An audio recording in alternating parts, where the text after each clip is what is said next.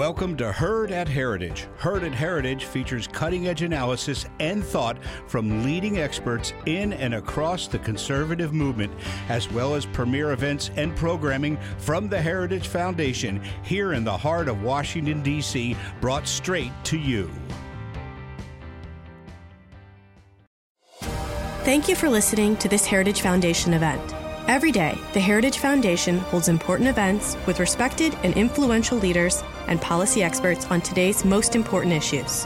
Our events are part of our mission to formulate and promote conservative public policies based on the principles of free enterprise, limited government, individual freedom, traditional American values, and strong national defense.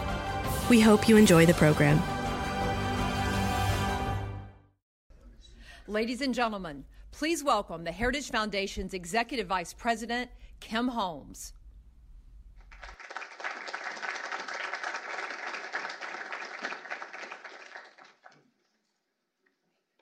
Good morning, everyone. Bright and early at the Heritage Foundation. Welcome to the Heritage Foundation. It's a pleasure to have all of you here in the Allison Auditorium. I'd like to also welcome our online viewers uh, my name uh, is Kim Holmes. I'm the Executive Vice President of the Heritage Foundation. We are very excited and we are very proud and honored to be hosting uh, this morning's event. Uh, before we get started, as a courtesy uh, to our speakers, I would like to take a brief moment to, to remind everyone to do a final check uh, to make sure that your mobile device and, is either silenced or turned off.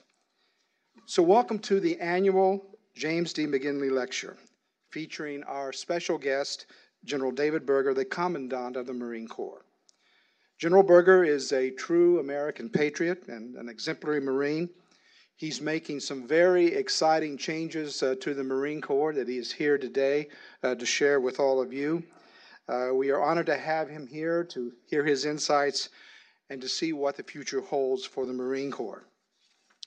Uh, we should like uh, also to thank uh, the sponsor for this event, James McGinley, whose generous support makes this series of lectures possible. The annual Colonel James D. McGinley Lecture always features a distinguished speaker talking about the topic of national security. In the past, we have welcomed Victor Davis Hanson, uh, Senator Jon Kyl, and General James Mattis. So it's a distinguished list, and we're very happy to have another distinguished speaker here today. The Heritage Foundation also partners with the Marine Corps University Foundation to host this event. My co host this morning is Lieutenant General Richard Mills, who is the President and CEO of the Marine Corps University Foundation.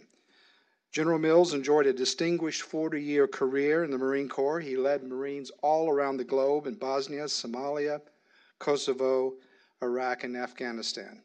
He was also the first Marine Corps General Officer to lead NATO forces in combat. So, to get the uh, event started, I would like to ask all of you to please join me in welcoming General Mills to the Heritage Foundation.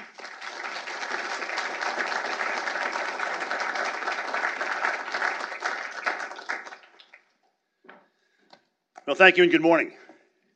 Indeed, I am uh, Lieutenant General Rich Mills, and I'm the President and the Chief Executive Officer of the Marine Corps University Foundation. And on behalf of the Foundation, uh, it's my privilege to welcome everyone to uh, this year's McGinley Lecture. Marine Corps University Foundation's motto is Educating 21st Century Leaders and Warfighters.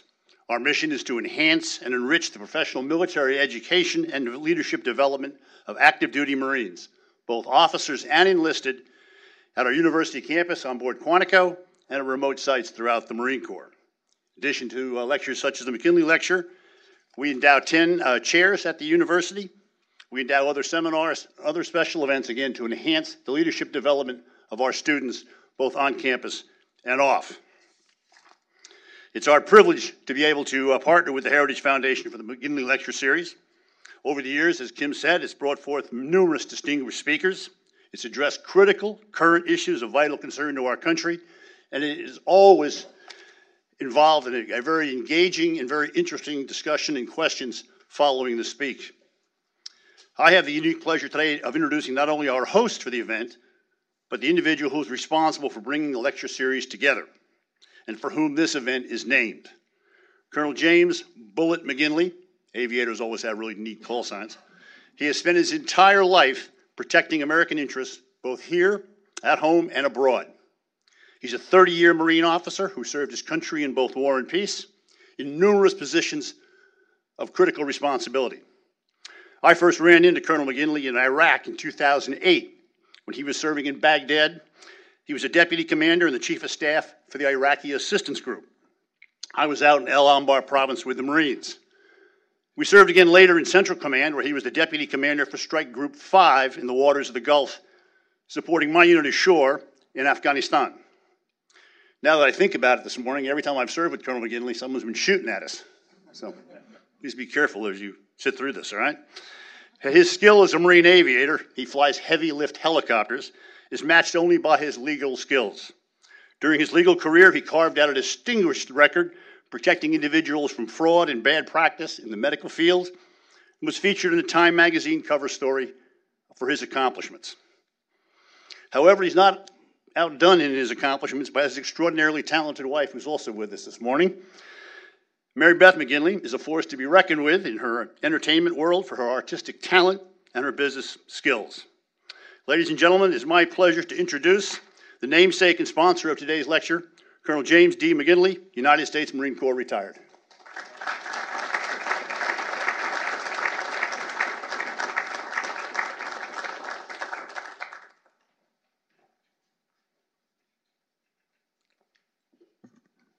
General Mills, thank you very much for that very kind uh, uh, introduction. I appreciate that very much. And mentioning Strike Group 5, I look at my Navy Marine Corps team partner over here, Admiral Sinclair Harris, who is the commander of Strike Group 5, and we're honored to have that part of the Navy Marine Corps team here today.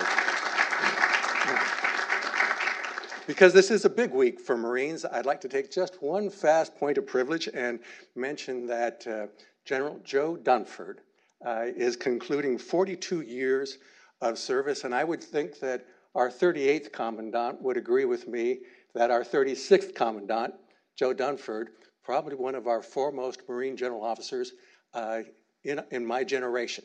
Uh, and we uh, compliment him on his lifetime of service and what he has done for our country. I think also uh, distinguishes himself as the first Marine Corps officer to have served in four different four star billets. Uh, really an amazing accomplishment and an amazing Marine, an example to us all. Well, with that, uh, we are in for, I think, a really exciting lecture here today. Uh, the Marine Corps uh, is constantly, um, I think, productively self critical. We look at our mission, we look at how we are constructed, and I think that our new Commandant, General David Berger, who has commanded at every level, uh, will be a key catalyst for change at, a, at the right time as America resets uh, coming off of Iraqi freedom and enduring freedom. Uh, the, uh, just to give you a quick uh, background, I, th- I, think the part that really jumps out of me uh, with a career of service for a commandant is the fact that he had the regimental combat team out in Fallujah at a very difficult time and did an extraordinary job. Uh, his planning guidance, which he has just recently introduced here over the summer, uh, I think does have a slice which uh, really looks at that critical self analysis, uh, a real, uh, I think, detailed look at force design. One of the quotes that jumps out at me is Seek the affordable and plentiful at the expense of the exquisite. And if you think about how we might uh, not only do that in the small with the Marine Corps, but what that might mean for the rest of the Department of Defense, I look forward to Marine leadership on that issue and the implications that it might have.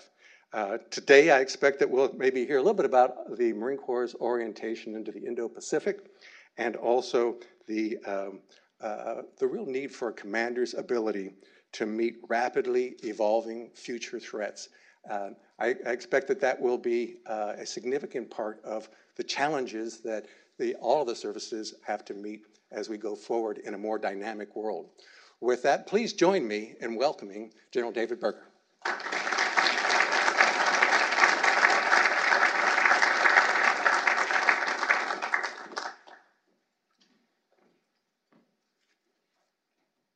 Was sitting there uh, next to General Mills thinking, General Mills and I are infantry guys.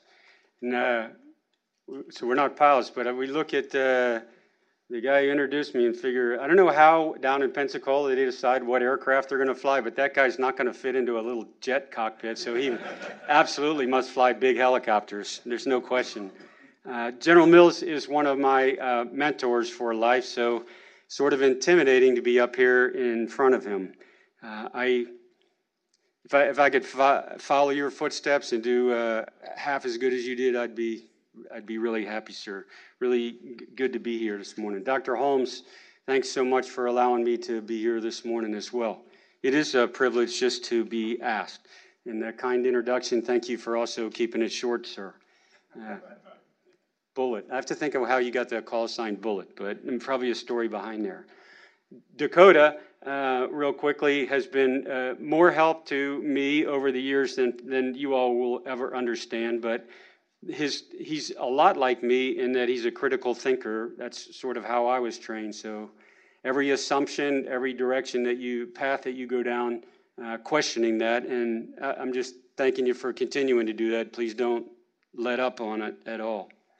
Uh, I thought this morning uh, I'd offer sort of uh, two parts to this. First I'll give you I, some, I think I owe you some perspectives on the planning guidance that uh, we published this summer. And I would just tell you, uh, I had the benefit of several months of knowing where I was going. And when you have several months, you can sit down and think and you can write. You know, I, I contrast that with my, my uh, battle buddy, Admiral Gilday, who had two weeks that's not much time really to think your way through. So I was hugely uh, beneficial of several months of time to think. The second part, though, is to listen and to learn. Uh, and I mean that, I say that uh, genuinely. Your thoughts, your questions, your criticisms, uh, your poking at our ideas is very is a very healthy thing, and I welcome that in advance. So I'm thanking you in advance.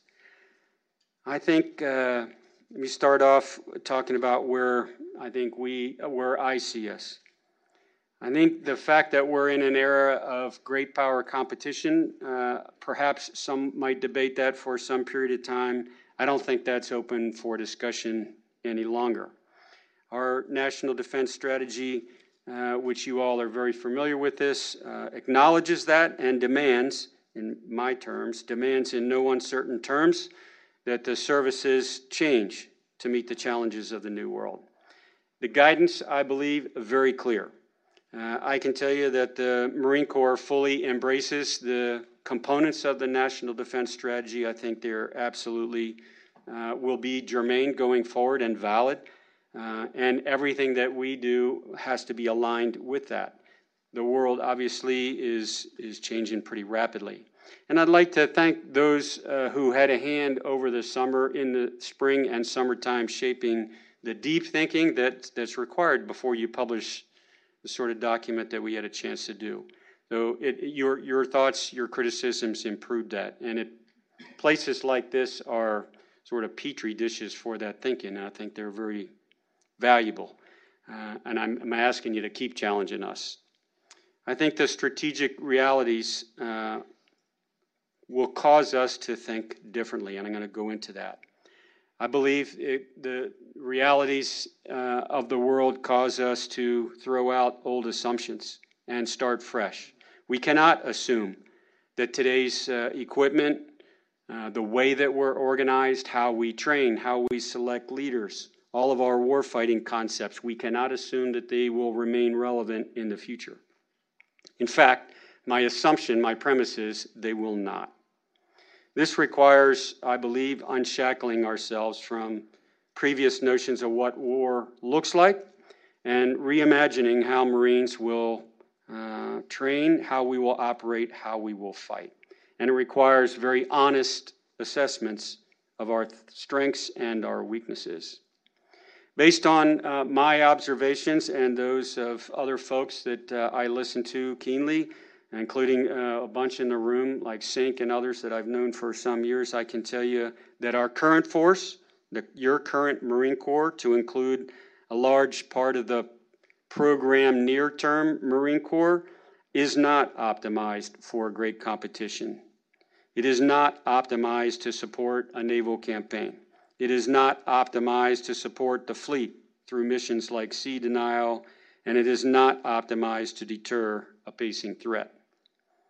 So, if uh, that's the diagnosis, and I'm asking you uh, to ride along with me, uh, you can have your own opinion, but for the rest of this session, just that's where I am, so we'll go forward from there. For anyone who had a chance to read um, the planning guidance that I published, we published this summer, you'll know, you will recognize that force design is my top priority. I think that is my principal vehicle for um, redesigning, realigning the Marine Corps as part of a naval expeditionary force, which is part of a joint force, and all the requirements that are laid out in the National Defense Strategy. So, um, over the summer and uh, for the last uh, 30, 45 days, we've been developing a vision for where the Marine Corps will need to go into the future. Now, here's where this is a little bit different. Uh, than previous uh, attempts, not attempts, but previous efforts to do this. The task for us this summer was truly do force design. Look beyond the five year defense plan, look beyond the manpower management cycles deeper 10 years into the future. Imagine what force we will need uh, based on some assumptions about our pacing threat, and then map that force backwards to today's force, not forwards. And there's good reasons for doing that. This is, I don't think, groundbreaking necessarily, but it is clearly now threat based um, force design. To help illustrate the rationale, the logic, my logic behind this, about three or four years ago, while I was in Hawaii, uh, during a congressional uh, visit by some members that were traveling to Asia, I sketched over top of, the, of a map three time frames that I thought were relevant. And I was talking about both posture and the composition of the force. And I said from arguably 50 51 until around 1989 90, we had a very clear picture of who our peer threat was. It was a bipolar world. There was both conventional and strategic deterrence in play. Everybody knew who the opponent was. The, all that changed in, in uh, 1990. And then from 1990 till, I suppose, somewhere 2012 to 2015 16, uh, we shifted deliberately into a capabilities based mode.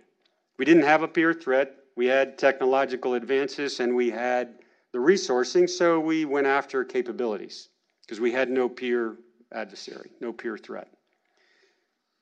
Along comes uh, obviously peer threats again, and to some in this room, it's not really back to the future, but it is, in a way, uh, an approach that some are familiar with from the 70s and 80s. I think that's where we are right now. We have a peer threat, perhaps two, uh, both conventional deterrence and strategic nuclear deterrence are in play. Both are moving, both are advancing. And in terms of a pacing threat, which is uh, something, if you want to talk about later, uh, I think is a fascinating topic, both are trying to gain an edge uh, over each other, looking for vulnerabilities in the other side, sort of like uh, a slinky. And uh, one aspect of that uh, that I'm wrestling with, um, and if you have thoughts on it, would very much appreciate it, is the sense that if you're setting the pace, whether you're a runner or, or a nation, you are breaking trail, you're working harder, you're spending more money. So your choices are if, if both are moving and you're in a peer to peer sort of scenario, do you want to set the pace? If so, can you afford to do so? Because you're going to break trail, you're going to set the pace the whole time. Uh, if you don't, then you're in a react mode. Someone else is setting the pace. And in my opinion, in the last several years, uh, uh, to some degree, we have let an adversary set that pace. So I think all that requires uh, tough choices. I am absolutely confident we will uh, get to a new design by uh, making large changes, not small ones.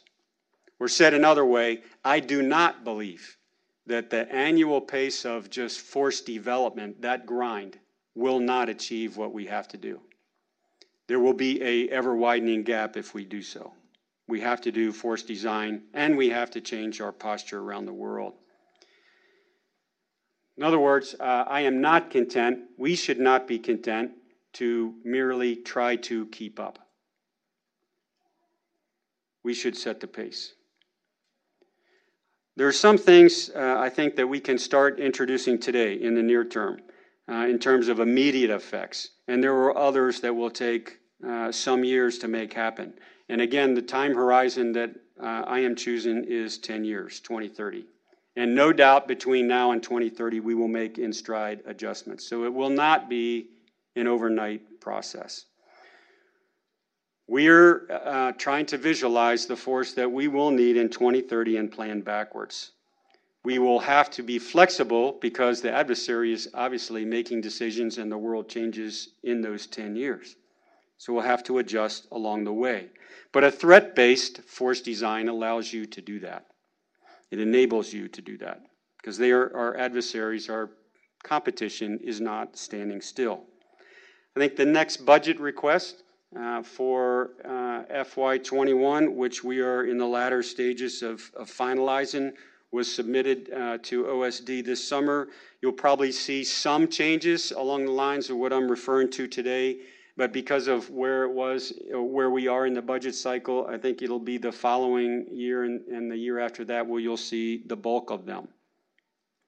Today, uh, I know it would be great uh, I would anticipate it'd be great if I could be very specific in terms of force design. I'd love to take this uh, chance this morning to do that. I cannot. And here's the reason why. We have right now, I think, 80, 85% picture of what the Marine Corps will need a decade out. But this last step is so important because now is when we run that, that force against a peer threat 10 years out over and over and over again to develop the analytical base that that's the foundation, in my opinion, we need to justify that force. So I believe in experimentation. I believe in the analytics as a foundation. So we're at that stage now where we're testing the force that we think we will need. And that'll all conclude in another month or two. So uh, perhaps uh, in the future, if, you if, you, if you'd like, I think it would be a great discussion to have. But we're in that latter stage right now. Let me just talk about that future force in broader terms then. I think uh, three parts of it are very relevant. First, uh, it is an integrated naval force. To be competitive, I believe in the Indo Pacific region and in the Mediterranean and elsewhere around the world requires a truly integrated naval force. In other words, this is not a personality based relationship. I think both the Navy and Marine Corps' requirements in the NDS drive us towards a large overlap in our unique roles and missions. We have not focused on that aspect uh, for 20 years. Uh, we have to get creative, and when I say creative, I mean what can the Marine Corps do? What can Marines do to help the fleet commander fight his fleet? How does that contribute towards a joint fight? That could mean uh, Marines ashore or afloat uh, with longer range um, anti ship missiles. It could, as an extension, you could visualize them as an extension of the fleet's magazine, basically. Augmenting, in other words, uh, air and, and ship based fires. Adding, you want to add options then for the, for the fleet commander to get after the geometry of attack uh, challenges that, that we're going to have. Could also mean uh, strapping weapon systems onto decks of ships. And uh, you, you saw that happen about a month, six weeks ago in the Middle East, passing through a strait where a counter UAS system that we had developed for shore strapped it on the deck of a ship, very successful. We'll need to do a lot more of that. I think it's entirely possible that you could see Marines in small sites doing rearming, refueling for the joint force, for the naval force. That's uh, certainly not a comprehensive list, but is a set of different roles, different mission sets for the Marine Corps going forward. Second, uh, for me, is the concept of a stand in force. I think that no question that the advanced advancements in technology and the resourcing that China has put into their uh, missile systems tells you everywhere that we're going to operate uh, uh, in a contested in a maritime environment, you should plan on it being contested in all domains. So there's no way, in other words, that we're going to travel around, sail around in uh, in complete control of all those domains. And, and we need to persist. We need the force to remain inside the IS, in, inside the surveillance range, inside the weapons range of an adversary, in that, inside that envelope. And here's why, in my opinion. Being inside, if you're a stand in force, allows you to maintain awareness, which is absolutely critical for the naval and the joint force. You can, it's very difficult to sense from the outside in. It's much more uh, clear picture if you can sense from the inside. So collection and understanding from the inside is very, very important. You can also, uh, in my opinion and experience, deter much more effectively from the inside than from the outside. Long range deterrence loses its effect. There's a physical, geographical aspect to deterrence. And lastly, I would offer to you, in my experience in NATO and in Indo-PACOM, deterring uh, is one half, reassuring your allies and partners being the other half. Being on the inside as a stand-in force does uh, achieve the reassurance to our allies and partners that is so critical. It's a huge advantage that the United States has. The third part, uh, I think we will absolutely have to fight in a distributed manner. And this, I am, I am absolutely embracing distributed maritime operations as a naval concept. We must distribute the force for two reasons. Uh, one is because in a peer-to-peer fight, what you want, what you do not want to do is drive down into the heart of their collection and weapon systems in a narrow funnel. You want to distribute your force so that you pose an adversary a dilemma from multiple axes in multiple domains. The byproduct of dispersion, of distributing, is you also become more survivable, more difficult to detect. So I think you'll see naval formations much more distributed. Uh, I think that's right down our wheelhouse in the Navy and Marine Corps in terms of empowering subordinate commanders to make decisions on their own. I think it also drives into the heart of expeditionary advanced bases, which uh, we are very good at, uh, but have not done uh, operationally in a while. But those expeditionary advanced bases gives you the agility and the sustainability that we will need. And as quoted uh, earlier, I am absolutely a believer in the plentiful over the exquisite and expensive. We've spent a lot of money on high end ships and planes and systems for the last 20 years. Uh, now, uh, once again, mass is going to have an, an, a quality all its own. So we have to go after the plentiful. We have to go after families of systems, families of ships. And, and just one caveat to that when I say that, I mean low cost, not uh, cheap. Okay, we have to have operable systems, we have to have dependable systems, they got to be lethal but they also have to be affordable where we can have them in the numbers we need. Uh, an adjunct to that I would offer to you is my learning over time is we need to drive unmanned systems from the top down. The system is built to resist that.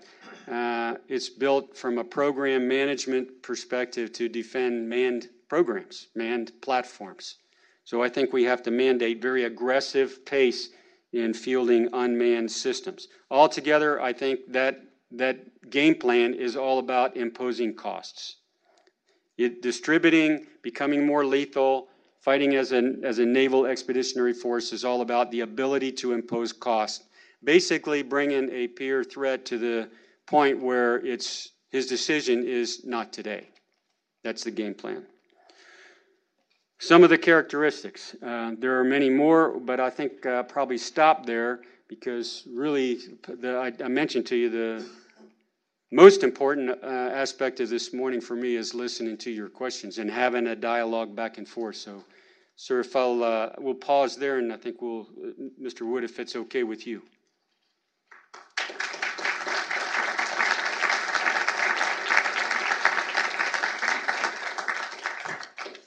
I don't think I'd tell the commandant no. It's not okay. But thank you so much. Yes, sir.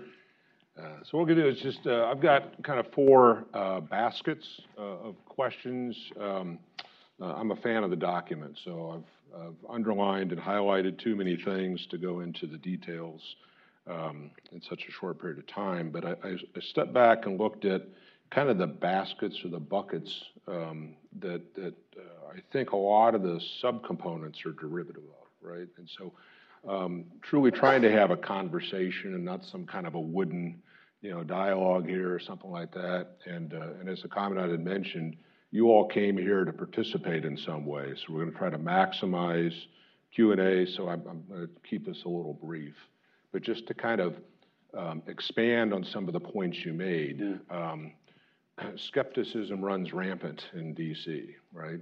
Um, you know, and some of our colleagues here know that the battlefield does not prize mediocrity or complacency.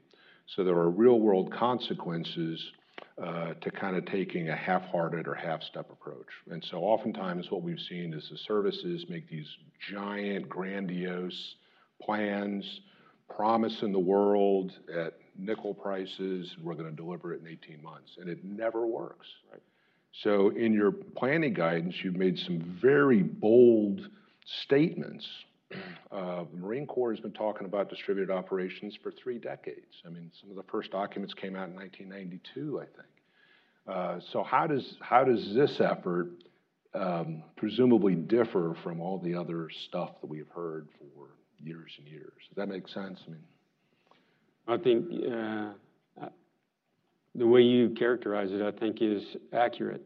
Some of those ideas, and you and I know uh, the thinkers in the early 90s, I think they were the right ideas. They were not the wrong ideas.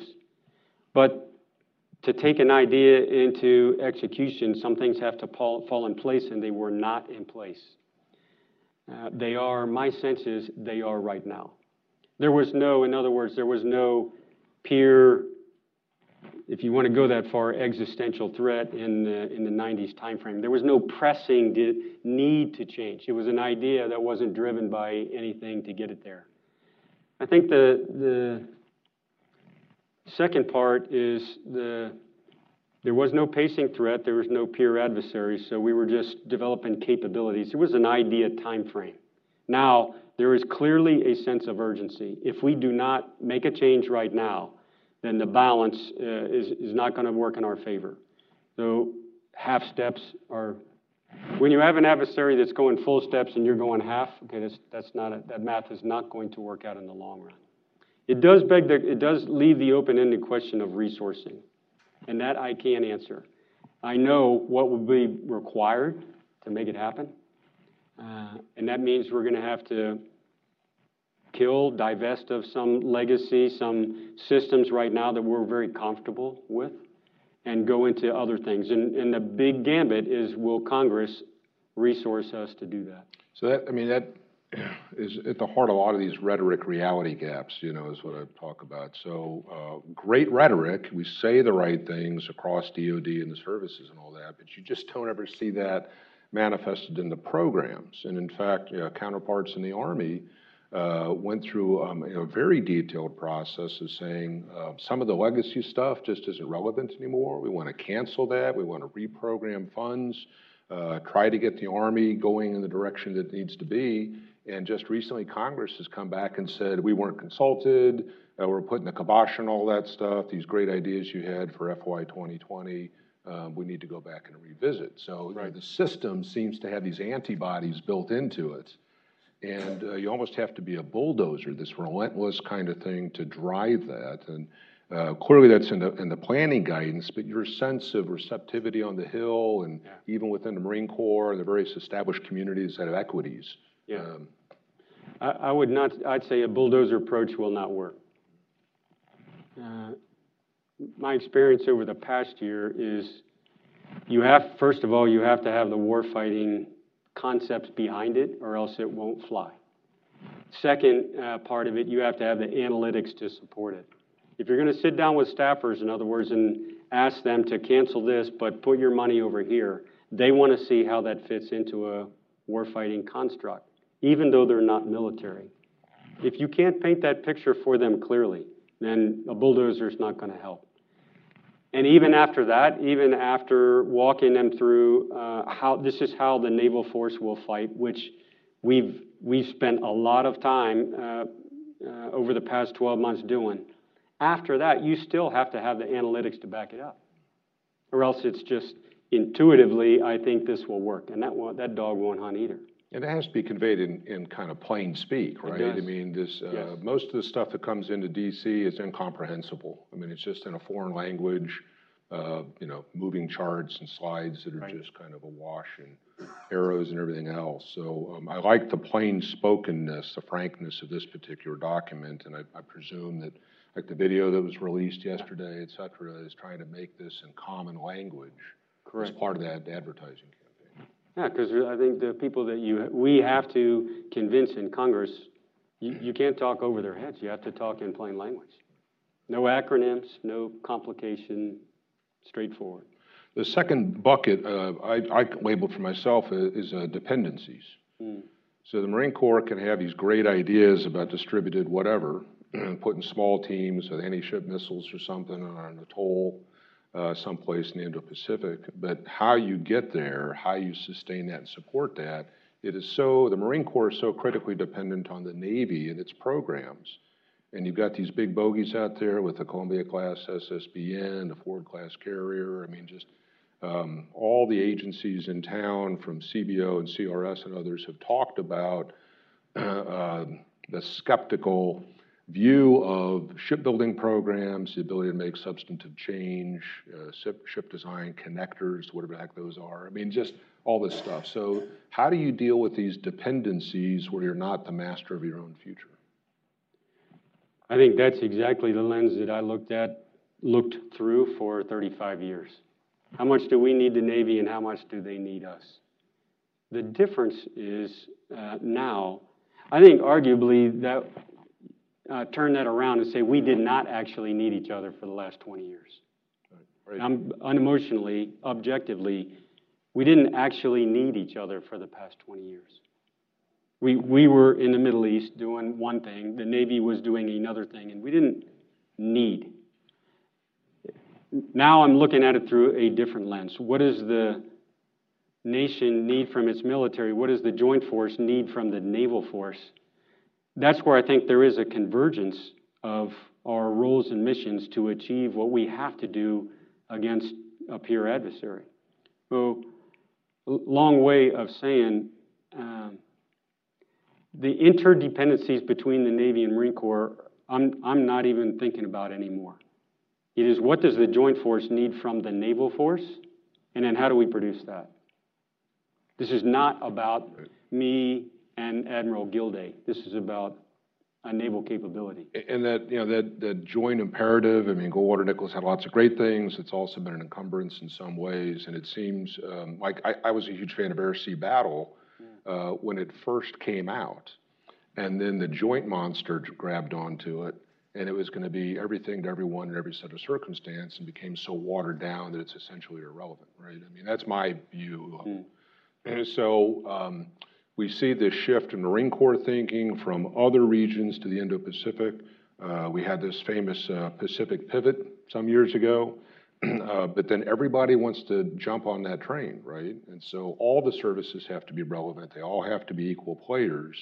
And so this, this imperative, presumably, that, that everything has to be joint and of equal measure, it, to me, it just doesn't seem to make sense. I mean, you have a European theater that's essentially kind of land air, you've got a Indo-Pacific theater, which just based on geography is more air-sea sort of things, and so you do have different weights of the size of the force. I mean, so are you getting good feedback from your fellow service chiefs and um, kind of the, the joint community of this?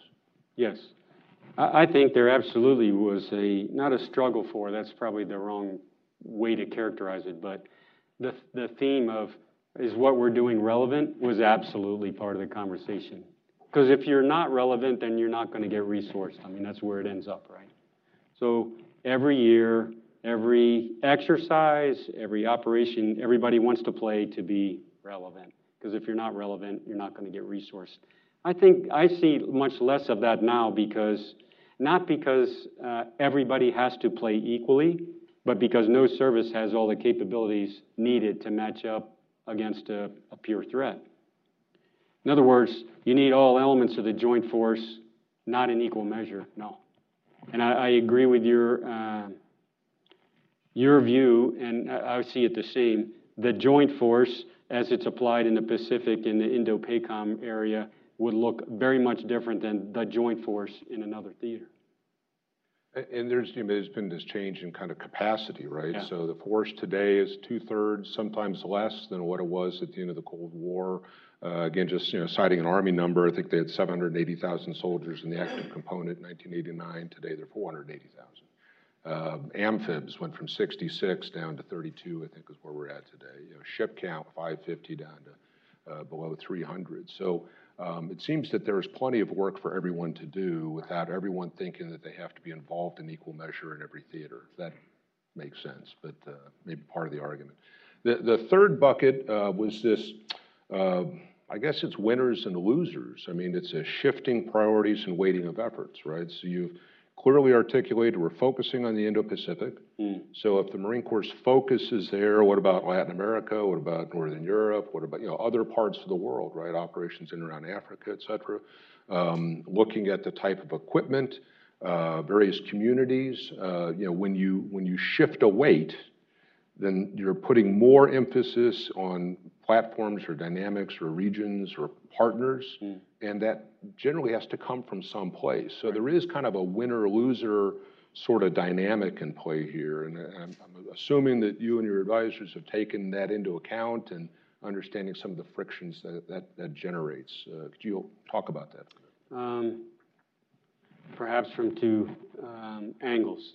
First is that uh, for uh, peer, if, you accept that this is great power competition, then the corollary to that is global, not regional. In other words, any um, brewing conflict uh, in one part of the world all our global powers will have global consequences. So you cannot, uh, in, in any sense, try to isolate geographically a conflict into a very small area and hope that it's just going to stay there. So the approach is now what's the global consequences? The second part, I would say, is framing the way that you described it, Dakota. Eh, The, the discussion that we have is how do you define that in terms of risk? Risk being where you are not Uh, in as uh, big a footprint, platforms that you're not going to invest in. What is that risk? You can't, not, in terms of quantifying it necessarily, but relative risk, because that's what senior leaders get paid for, right? Understanding strategic risk, placing investments where they think they need to, and, having it with a clear eyed understanding, I'm accepting risk over there, and it could change. That, that discussion is happening. Uh, hopefully, it's going to spur some additional questions from the audience. Uh, the last bucket, and then I do want to move to, to the getting uh, all of our attendees involved here, uh, and that has to do with this. Uh, I call it shocks to service culture, you know, change management. Um, force design is your priority, but when you look at the document, uh, it does take up a, a significant number of page count if you look at just how much attention you focused on it but almost twice as many pages or material are spent on, on people-related sorts of things. Yeah. How we, how we manage the workforce, you know, talent management, how you assess, uh, assess in. Um, you've set up this very kind of uh, progressive approach in dealing with things like uh, paternal and maternal leave and and uh, uh, why does somebody always have to be in a specific career track for 20 years? Their interests change, and so does the manpower system need to shift? And yet, you also say, um, if you're not competing, you're out of here, right? Um, so uh, there's a difference between in-house resident schools and not. Uh, school evaluations are actually given weight. Yep. Uh, there, there's this intellectual component. Um, uh, the education system. You know, so all the things that you wrote about really have to do with people. Yes. And, and you set up some dynamics in there where there will be those who pers- pro- progress on and those who are asked to thank you for your service and, and go another direction. So this, this human element of dealing with Marines and uh, Marine families and all that, if you could just talk about the, the, the people part of this equation. Um, that weighting, that ratio, intentional, not by accident. Uh, I would not, perhaps unique is the wrong word, but the Marine Corps has never been an equipment centric force. We are a people centric force that man that, that buys equipment and provides it to the human being, but we're not buy the equipment and then then let's worry about the, the person behind it. So that part is not new. But how we train, how we select, how we retain all have to change. Because we are stuck in an industrial age mode in many ways, how we educate and, and in fact, how we train right now. So we have to adjust that. The human part, I think, in terms of what we bring into the service, um, how we evaluate, how we assess them, also has to change. At the center, in other words, in the end, for the Marine Corps, we are, we are a very powered down, decentralized, uh, allow company grade officers and junior staff NCOs, they're the ones making the decisions. If you're that young a force, then you need to train them to a higher level. Uh, and we, right now, do not give them the reps that they need to build up that experience and make the right, to, to put them in enough situations where the first one's not the first one. That's, I've heard countless senior leaders uh, talk about mistakes that they made at the junior level. Yeah.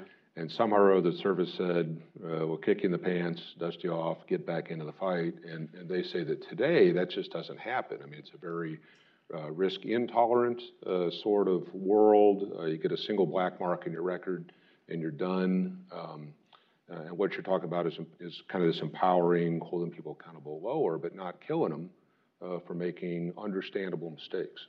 I, there is, uh, I'm not naive. There, you could you could make an, an argument for a risk adverse sort of element within the military. I, I can't tell you that that does not exist. But I would tell you, my own view is the larger, the bigger driver has been the pace at which we at, at which we've run the military didn't allow you to do things two, three, four times. In other words, you went on deployment for six months, you were back 10 months, you had no redos if your night attack, if your evolution didn't go well, there was no time to do it again tomorrow night. So there is a risk averseness part which we must guard against, but we also have to build time back in between deployments where your battalion has enough time to build cohesion, enough time for your leaders to make mistakes, go back, do it again. Right now, we cannot do that. We haven't been able to do that for 15 years. We're, we have run the machine too fast. Overworked and. Not overworked, but it didn't allow you to do it again and again. Okay, you know, critique yourself, go back, do it again. There was no time for that. Well, my overwork was more of a capacity issue, right? I mean, if, yeah. if the force is 100% employed 100% of the time, where is there slack? Right. Um, but you indicate you're not intending to grow the force. No. In fact, you might sacrifice. So Correct if the force is shrinking to provide resources, I'm saying shrinking, but you know what I'm saying, uh, to get resources to use in other areas to make these changes, Right. if the workload doesn't change. Workload has to change. So I don't know how you go about doing that. We shift from doing theater security cooperation. How many events a year are you doing? To a very, not surgical, but a very targeted, focused approach where we do things has to matter. If it doesn't contribute to the national defense strategy in some way, why are we doing it? Great question. All right, well, we got uh, a good 30 minutes or so, and uh, I saw a hand shoot up right away. So, uh, and uh, if you would, when you get the microphone, state who you are, if you have an affiliation. And I'm really going to be death on this. Uh, no five-minute speeches or a question in seven parts. So uh, if you've got a quick comment to make, fine get to a question because we want to be respectful of everybody else in the room too. So. Okay, thank you. Patrick Tucker with Defense One. Uh, a moment ago, you mentioned uh, mandate an aggressive pace for the acquisition and development of unmanned systems, and I wonder if you could elaborate specifically on what uh, unmanned and AI uh, systems you want to develop and how those differ from what your predecessor was experimenting with. Thank you. We have uh, some years of unmanned aerial systems, all, all the services have some experience there. So we have a head start there. In terms of uh, unmanned surface vessels and subsurface vessels, the Navy has a few years, more than a few years of experience there. But there wasn't an accelerator, there wasn't a driver. Now there is. The initial driver was don't put a human being in there if we can put a machine in there. In other words, lower the risk to the human. But the, the, now the, the additive part of unmanned is how can you make your, your force look bigger, operate bigger with unmanned and manned teaming? How can my wingman or two of them be unmanned? And what is that? How, how does that enable me to actually accomplish the mission in a better way? So I think initially it was in places like um, explosive ordnance disposal where you could put a robot to dismantle a bomb. Why put a, why put a body there? But now it's more like even offensively, how can I, how can I move from ship to shore uh, in a way that I can look at multiple sites, go deeper, uh, the force have longer endurance with unmanned systems? And I'm being brutally honest, my uh, learning over time is unless you artificially demand a rate of investment, of advancement, it won't happen. It's, it's not that we don't like them, it's just everything is built to man. And resourcing is built to resource manned, manned platforms. So unless you say, you know, five years from now, I want 50% of it unmanned, okay, now you're, you're, you're driving it. You may not achieve that, but you need a driver. Overlay artificial intelligence. Uh, I'm, I'm, you, can, you can talk certainly for hours, people can on that. I would just say we view it as a way of getting through multiple options in a very rapid manner, sifting through a enormity of data in your command center in a more rapid fashion, necking it down to the two or three options that make sense. I'm going to try to bounce left and right here. Yes, sir. Dave Cooper, CEO of Anglicotech. Sir. Dave Cooper, CEO of Anglicotech. Good to see you again, sir. Good to uh, see you. Just wanted to get a little bit more uh, of your vision on Guam and the, uh, the outlining uh, islands. Uh, the um, agreement, I think, latest was 2012. The latest kind of update to that agreement where Japan and the U.S. would invest in moving or in, in building things on Guam, Tinian, and Pagan as part of a Mariana. Is that what you're getting at? Yeah, the whole build out of that joint training area and shifting Marines from now stationed in Japan to Guam. That that uh, plan is in execution. Um, have you been to Guam lately? Yeah, you. Yeah, a month ago. So you know the status of the hangar that's up, the hangar that's under construction, the buildings that are being done.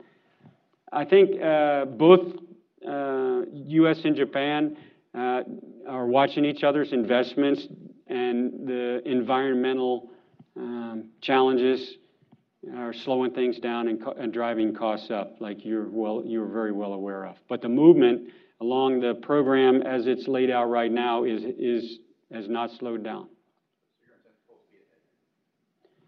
We have, there's, an, there's an agreement between the two countries uh, to move the forces out of Japan in the first half of the 2020s. Yeah. Uh, in the back here, someone, right.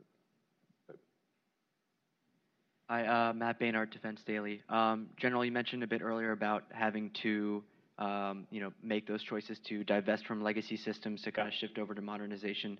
Um, you know, the Army has instituted a process with Night Court. Do you see the Marine Corps uh, formalizing a similar sort of process? Thank you. Uh, no. Here's why. I mean, th- for different purposes, they were going program by program by program. Uh, our approach was for one year, from last summer until this summer, with the Navy, work hard on a warfighting construct for the future, figure out what that is. We're there now. Uh, and then from that, what, what force do you need to, to execute that? As opposed to every night come in and defend your program. So, step one for us is center on the warfighting aspects of it, figure out what resourcing you're going to need to do that and what you're not going to need to do that. in the future, will, you know, will we um, use that methodology to, to scrutinize programs? Probably so, but it's, it's in a different way rather than A to Z. We work from warfighting backwards.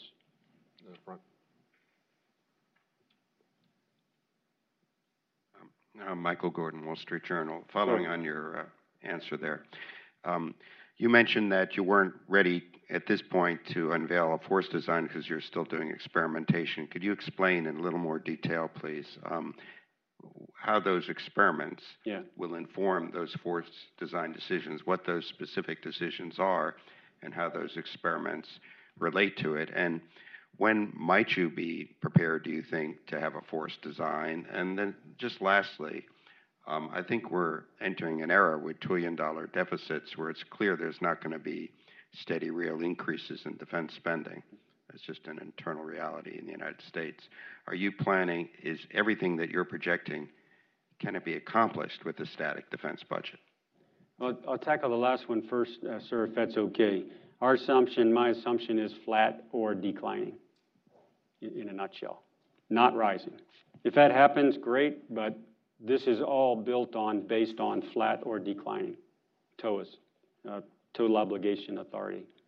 In terms of uh, the latter stages of force design, I'll break it up. The way that I view it, sir, is I would carve it into three uh, categories wargaming, experimentation, and modeling and simulation. Now, in some exercises, there's a combination of the two, but all are in play. For the wargaming part, I would we look to things like the Naval, Navy and Marine Corps' global series of exercises in Newport, where you bring real current commanders in to fight a 10-year out uh, scenario with future programs to see how that would play out. That's one aspect of it. Experimentation is more platform by platform, concept by concept. How will that work?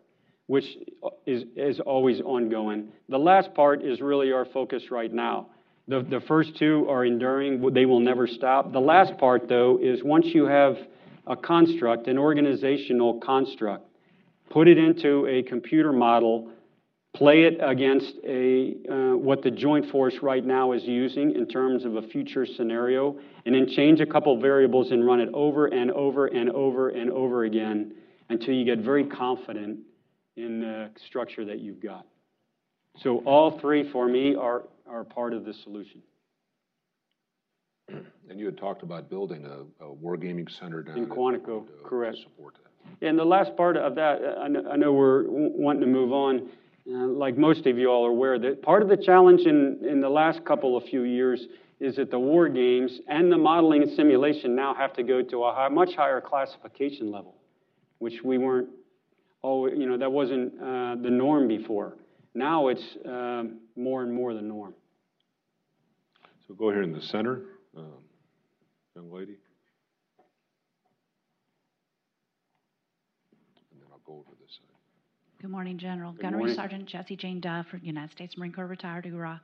So we have right now a concern. I'm working with the Center for Security Policy that uh, the Chinese have now got the opportunity to be in our investment, the TS, uh, our retirement funds, the TSP, which is going into effect on 2020. Essentially, we're going to be funding the rope that will hang us.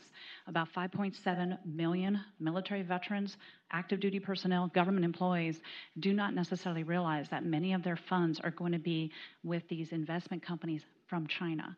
So the weapon systems that could kill us, the ships that are being built, the Chinese islands.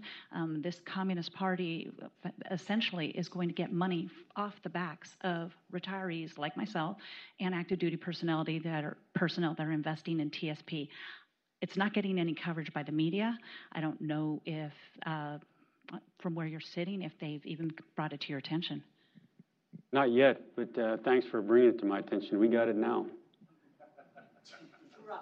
Otto, Thanks, Gunny. down here in the front. General Otto Kreisher with the Copley News Service, and I'm sorry, Sea Power Magazine. Yes, sir. Back in the day. Um, in your guidance, you make an emphasis on shifting from uh, the standard gators to a lot of uh, different ships, including you know the E-class and the um, uh, even you even mentioned Black Bottom, which are, are commercial ships. How are you going to make these commercial ships, but not built to take uh, combat, and they're crewed by um, uh, civilian mariners who aren't supposed to go in, into combat and are normally not trained for combat operations? How are you going to make that work? Um, as a family and in depth. Uh, I understand the nature of your question. Uh, what I know will not work is uh, a few dozen gray hulled L class ships by themselves.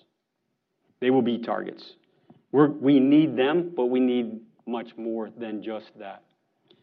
I think we have to be much more creative in how we use, to your example, E class ships, which for a while, uh, frankly, um, we were standoffish from because we felt perhaps they would threaten the amphibious shipbuilding plan, right? Don't talk about them because then uh, we won't get enough amphib ships. I'm in another place now where we need all of that.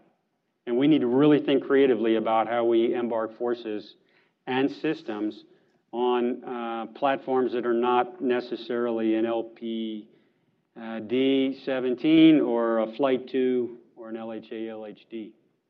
They're all, if they're floating, uh, we need to figure out how to use it. I don't, the maritime and uh, civilian maritime, the civilian mariner aspect of it, in, absolutely in play. I don't know whether that will fundamentally change. We should not push it off the table just because it's manned by civilian mariners, though. And you're not suggesting that we do. It is a different era. Yes. I know we've got some folks masked by the podium. Yes, ma'am.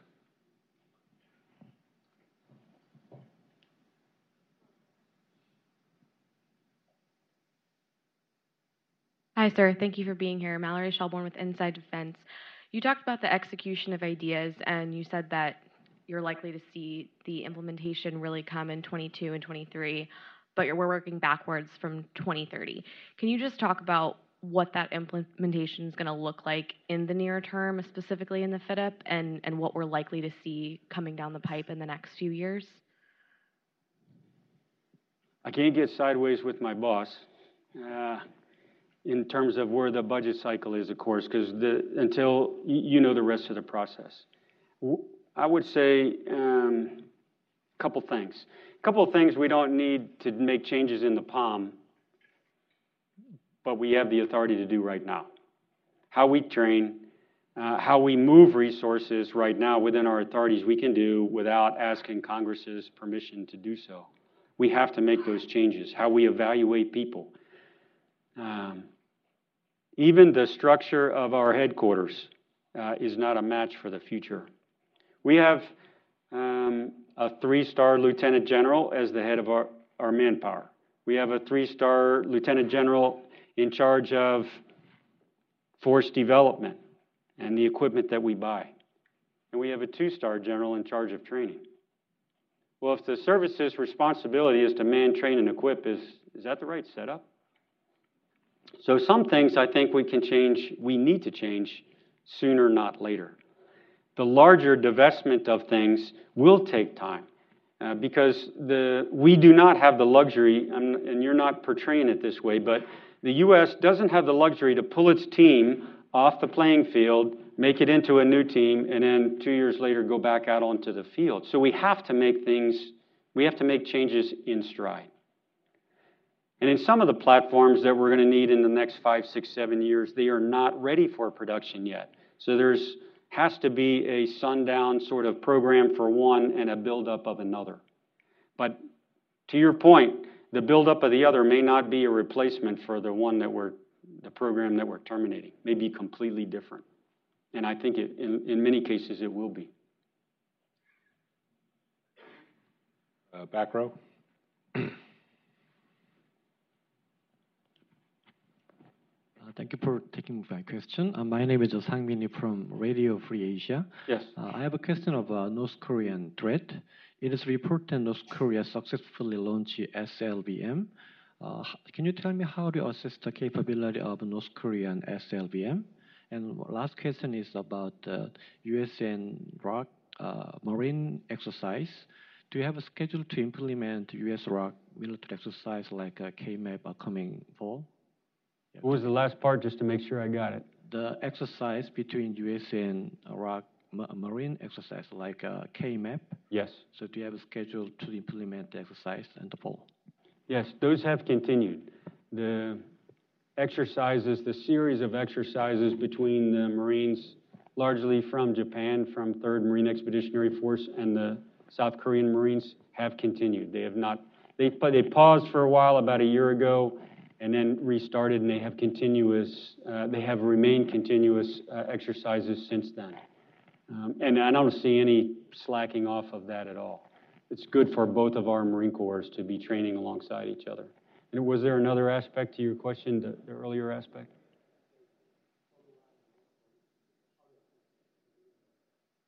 SLBM from North Korea. Right. What, what's your question about it? Uh, I think that's a, a, fair question, but probably not for me to, to do the assessment of. Yes, ma'am.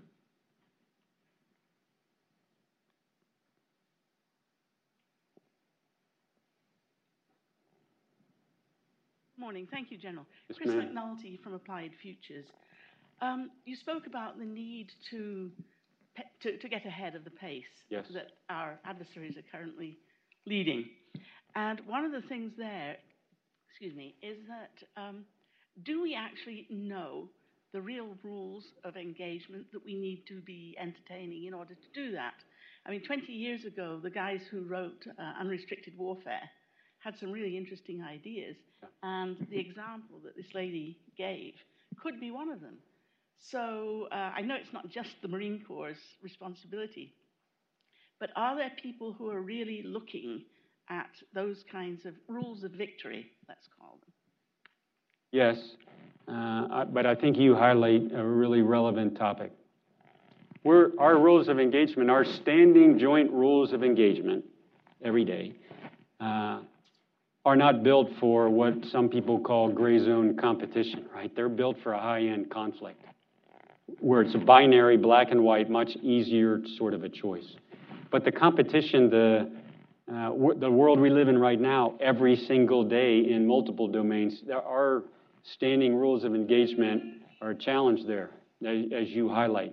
Yes, we are sorting our way through that.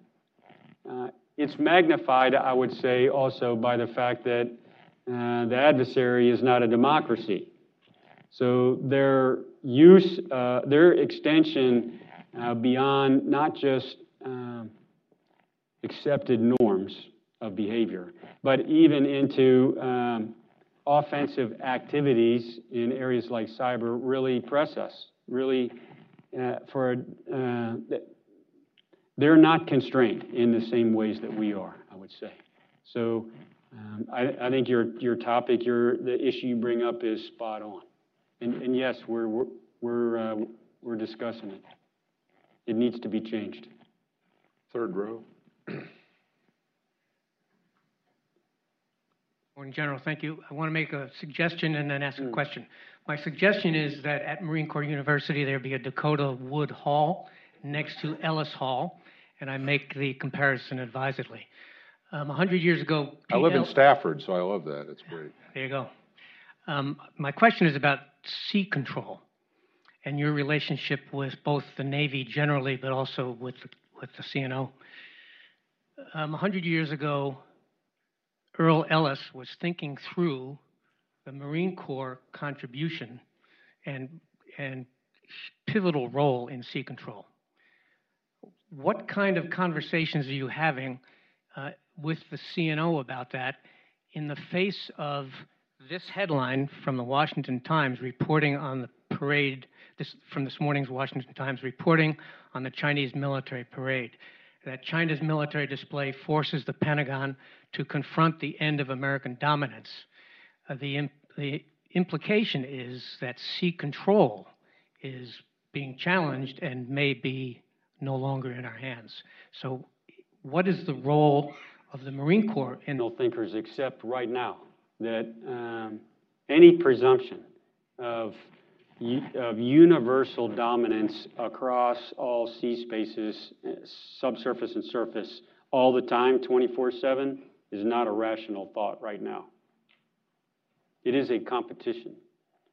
So, to your point, what's the Marine Corps' role in sea control? How does it become an extension of the fleet?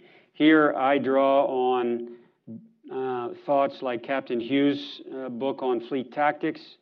I draw on um, Admiral Richardson's and now Admiral Gilday's uh, belief that they need to elevate the level of warfighting to a fleet level, back to a fleet level. And that means for the Marine formations and an integration into their composite warfare construct and an understanding of what roles, what functions can Marine elements do to make that naval force more lethal, more powerful. And that drives us down into um, methods like expeditionary advanced bases, small units, distributed, mobile, that can rearm, refuel, sense forward, kill forward, do all those things, uh, and then move, all with a low signature.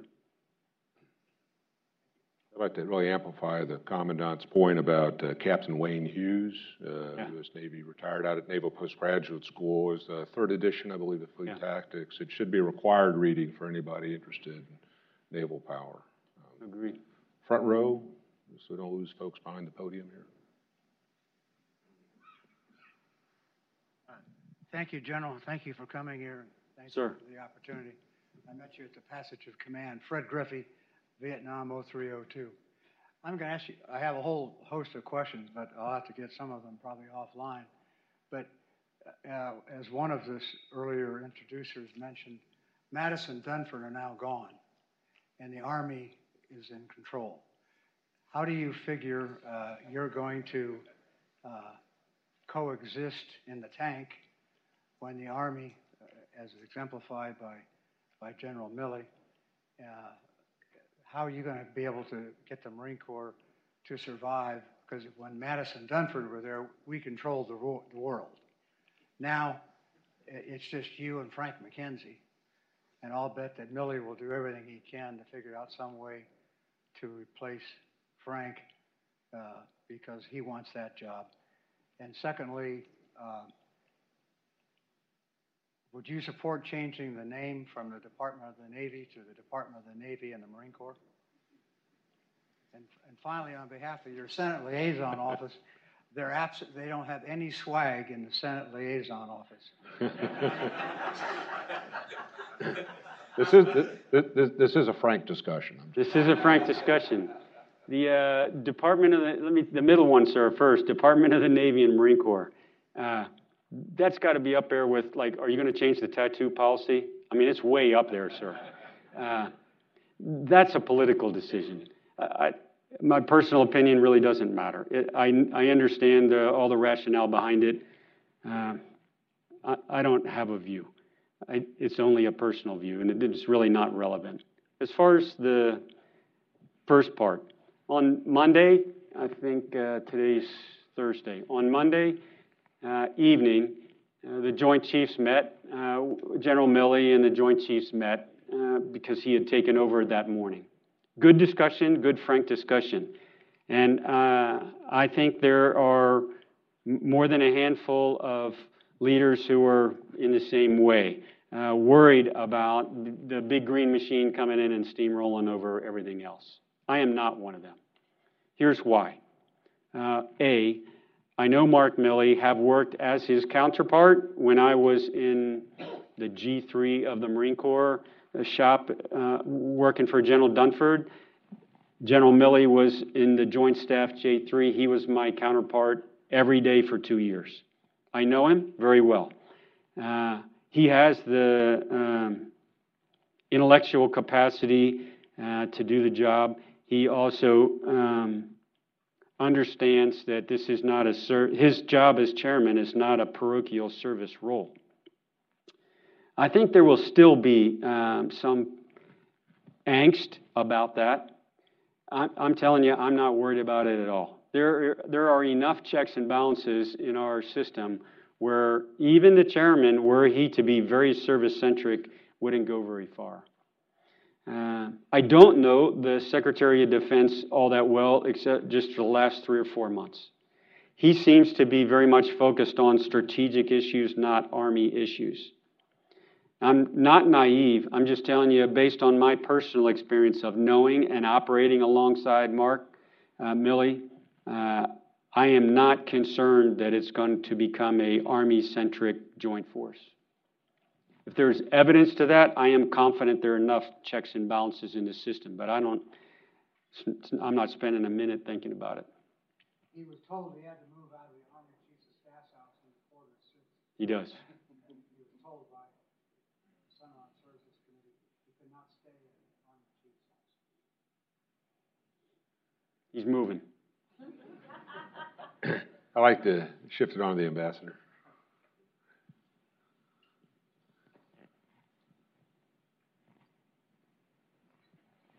Thank you, General, for a very interesting conversation. Uh, Jacques Pitteloud, I'm the Swiss ambassador. You have emphasized repeatedly that you would like to change the way you recruit, train, select the people. Could you elaborate a little bit? What kind of new people are you looking for? First of all, I think uh, the way that we recruit right now is very successful, very good. We don't need to fundamentally change that. And, and the symbol, the, the, the best I can do, sir, to describe that for you is if there were, if this room were all 80, all 80 of us Marine generals, there's about 80, and you ask, if I ask, how many of you all been on recruiting duty? A third of them would stand up. A third. Me included. If you want quality and you, and you really care about recruiting, you put your best talent out there, and we do. That said, though, I think there are tools that we didn't have 10 years ago to better screen, to better understand an applicant in high school than just taking a written ASVAB test and a physical test. We have more ways to now to understand uh, what's up here and what's their potential to actually make it through recruit training and on through their whole first enlistment. We didn't have those tools some years ago. Now we do. And we need to learn how to use them not as a screening tool, but as a way to better understand the population that we're bringing in. Retention. The, the gunnery sergeant seated behind you, right? Retired. Every four years, uh, in her fourth year, um, she would apply to re enlist, right? And that application would go all the way to the headquarters Marine Corps, who would ultimately decide yes or no. And they, they did multiple times, right? What my uh, our approach now is what, why are we still doing it that way? What if in her third year, her second year, we determine she's what we need, she wants to stay, why can't we reenlist her early? Why can't her commander reenlist her? Why does it have to go all the way to the headquarters to do that? So in some in retention, we have to be more agile. We don't have to wait till her last year, last six months. And, and it doesn't have to go all the way to Washington, D.C. No. If she's got the qualities that we need, she wants to stay, why can't her commander reenlist her? Then.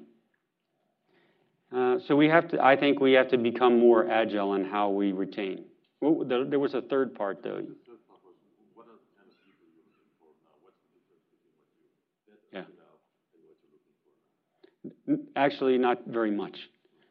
That part does not change. I think the level of, we're looking for a, a person coming out of high school or college that wants a challenge, physically, mentally, in all aspects, a challenge, wants to be part of a bigger team. In other words, can, in, can put something above themselves. Uh, they want to make a difference. They want to see the world. Uh, they want to see how hard they can push themselves. And lastly, I would just say they want to be part of something special, something elite. In elite in a positive sense, not in an elitist sense, but in, in terms of a very small, very competitive, they want to be part of that team. That has not changed. Not since she came in, not since I came in. That's the person we're looking for. So my body geometry is oriented this way, and I'm, I've been ignoring this part of the room. So in the back, the two gentlemen. Morning, General. Captain Richards, currently a student at EWS, Marine Corps University. Uh, for a research paper that I'm writing uh, focused on your guidance uh, looking for the, the need for the Corps to change the way it trains, retains, and promotes its greatest resource, its people, as you said. What are your thoughts about moving away from an up or out promotion system uh, towards a system that's more uh, focused on mature, well trained, technically capable force that can pretend, perhaps uh, specialize at a particular rank or grade uh, to produce some more lethality with complex capabilities? I think we, uh, as I wrote, we have to look into that. I don't know where that takes us. And part of the value in writing planning guidance is it's planning guidance. It's not, here's all the answers. It's these things we have to figure out. The up or out system that we have right now, I, we, it's intentionally put in there uh, in the planning guidance as a topic we have to revisit because we are pushing some talent out that perhaps we ought to keep. At the same time, we can't stagnate where um, there's not a constant infusion of people coming into the service and someone can stay here for 20 years and clog the pipes, right? There has to be a way for you to become a major. And if all majors stayed at the same spot and parked there forever, there's nowhere for you to go. But I think we are losing talent right now in in, in a literal up or out sense that we have to open our aperture and find um, room to try to keep uh, more than we're more than we're keeping right now. But we can't do it in a way that constipates the whole the whole system, or else you'll be a captain for as long as how long were you a captain for? Too long. Nine. Actually, it was about uh, five, years? five, six years. Okay. Yeah, long time. How long do you think you're going to be a captain? Yeah. Could be five, six, seven, right? Uh, Send me your paper once you're done writing it. Morning, General. Uh, Captain McBride. I'm also with uh, Marine Corps University, currently EWS student. Yep. Uh, my question pertains to distributed operations. So, in looking at distributed operations, uh, particularly looking at EABO, Right. Is the Marine Corps looking at additional integrations with the Army or any other joint forces in addition to the Navy? And what is the Marine Corps doing to leverage partner forces uh, as well as allies in regions in, to enable that distributed operations and then enable EABO in the future, sir? Yeah. In terms of the joint force, uh, yes, but not in as, as Mr. Wood accurately portrayed. This is not a everybody gets four people on the team approach. That, that, that is not what we're after at all.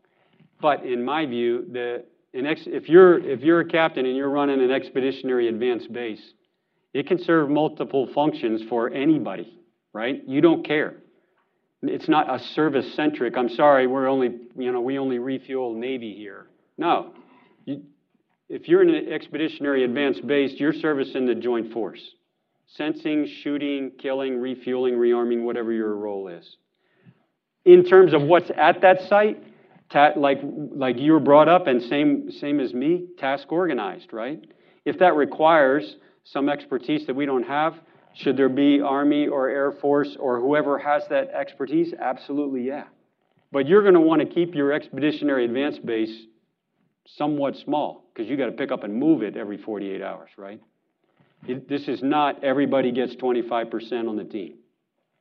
You have to, sort of the same way if you're, you know, if you're planning a, a uh, air assault mission, every butt has to earn its seat, right? That approach.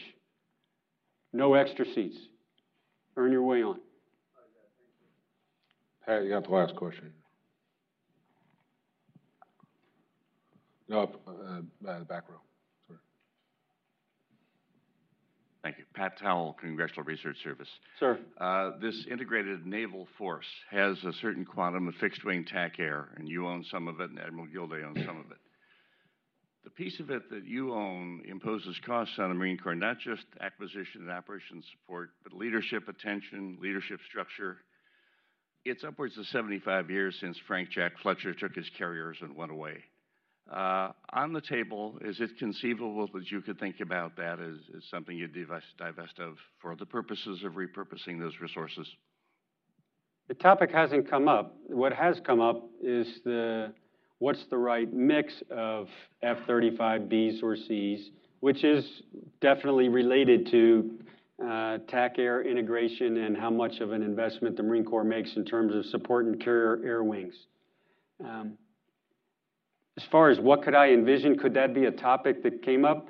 Uh, I hope you got the picture. Everything needs to be on the table. Is there uh, a red flag on it right now? No. But everything we do has to be scrutinized. But again, it, uh, I circle back to integrated in terms of the capability, the naval capability is what we're after.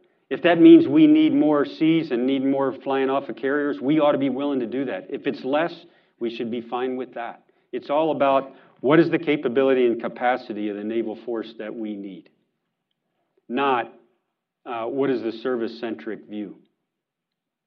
That's a different way of looking at it. So the Commandant has another event at 11. Uh, I believe it's about a 30-minute drive, and you got 32 minutes to get there. Uh, so what I'd like to do is uh, just if you got a minute or two of closing comments, and then um, we'll hasten your departure. I hope. Uh, I told you my goal was twofold coming in here. One to not educate, but to inform, to explain, and the second was to listen. And we've got note takers in here that took good notes. So I'm, I'm very grateful first for the for the chance to do both. I, would, if it's possible, sir, ask to circle back on some things that you all have asked. Absolutely. If you can help me get to those people, because I want to follow up on their questions, because they not just intrigue me, but they cause us to think through things. So grateful for the opportunity, and the only ask is the chance to follow up on a couple that I would like to dig into deeper.